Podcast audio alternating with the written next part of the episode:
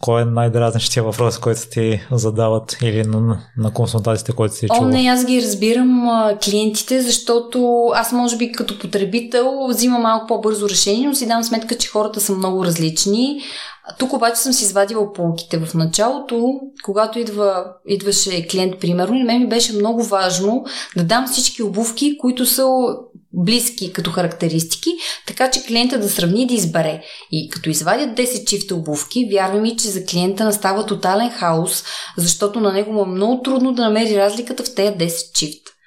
А, но тогава съм била и доста неопитна от гледна точка, нали, както ти казвам, обратната връзка, какво а, ще му фитне на този клиент, какво би му се харесало. Нали, сега е много по-лесно да, да нацеля, така да се каже, е, е, на каква вълна е клиент. А, всъщност, ограничавайки избора му до 4-5 чифта, който е напълно нормален да се сравнат 4-5 чифта, т.е.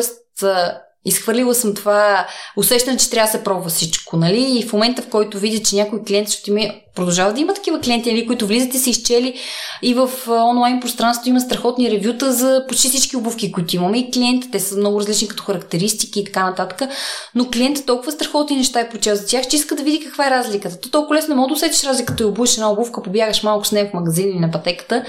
Така че тук нещо, което е било като отправна точка е да не се дава толкова много обувки, които да объркват тотално клиента. Тоест да видим обувка, която е подходяща за него и да сегментираме тези, които си мислим, че ще му паснат добре, сега толкова има конкретни предпочитания и каже, искам да пробвам и това и това, няма абсолютно никакъв проблем.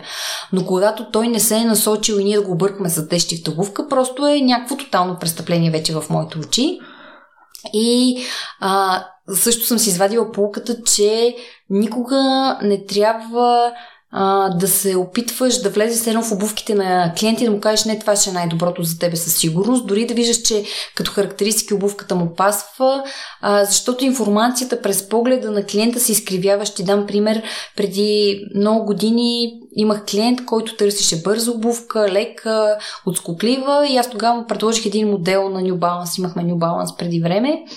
А, отговаряше му на всичките критерии, наистина беше пъргава обувка, Клиента си тръгна много доволен и след няколко дни ми написа имейл, че се е разочаровал, защото е бягал с тази обувка и не си е подобрил времето. Тоест, нали, давам си сметка, че като обясняваме, че тази обувка е супер отскоклива, тя е пъргава, улекотена, може би клиент от среща остава с впечатлението, че обувката ще бяга вместо него.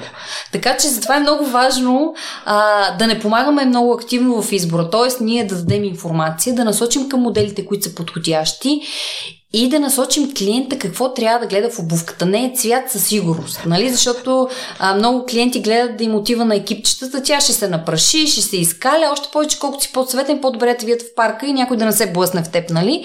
А, но важното е, примерно, да кажем клиента, съобрази си аванс. Трябва да имаш аванс, обувката никога не, не трябва да бъде точна.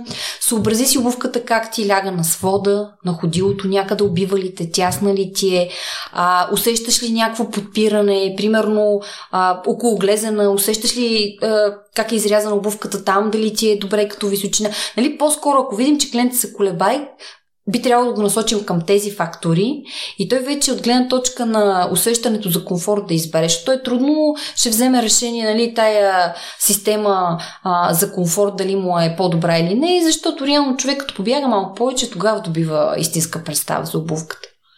Така че а, дразнене не. По-скоро се поставям на място, аз поне винаги съм била такъв тип човек, поставям се на мястото на другия винаги а, и си казвам, леле, аз ако така се чуда, какво ще искам да чуя, нали, за да взема решение. Нали, със сигурност не е някой да ми каже, вземи си жълтата или вземи си еди коя си.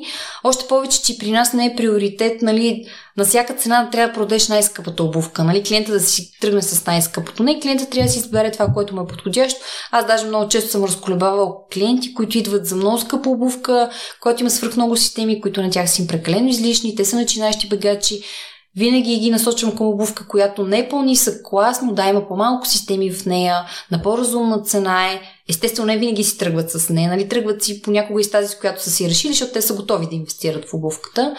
Но да, Хубаво е клиента някакси да бъде изведен по, по пътеката на избора, но ние да не го правим избора, защото тогава вече клиент се получава разочарование, ако, а, ако ние сме му казали, дайто клиент, примерно с тази бърза обувка, която ти дава за пример, нали, той може би остана с впечатлението, че наистина тази обувка ще му подобри времето, ма обувката не бяга вместо нас, да.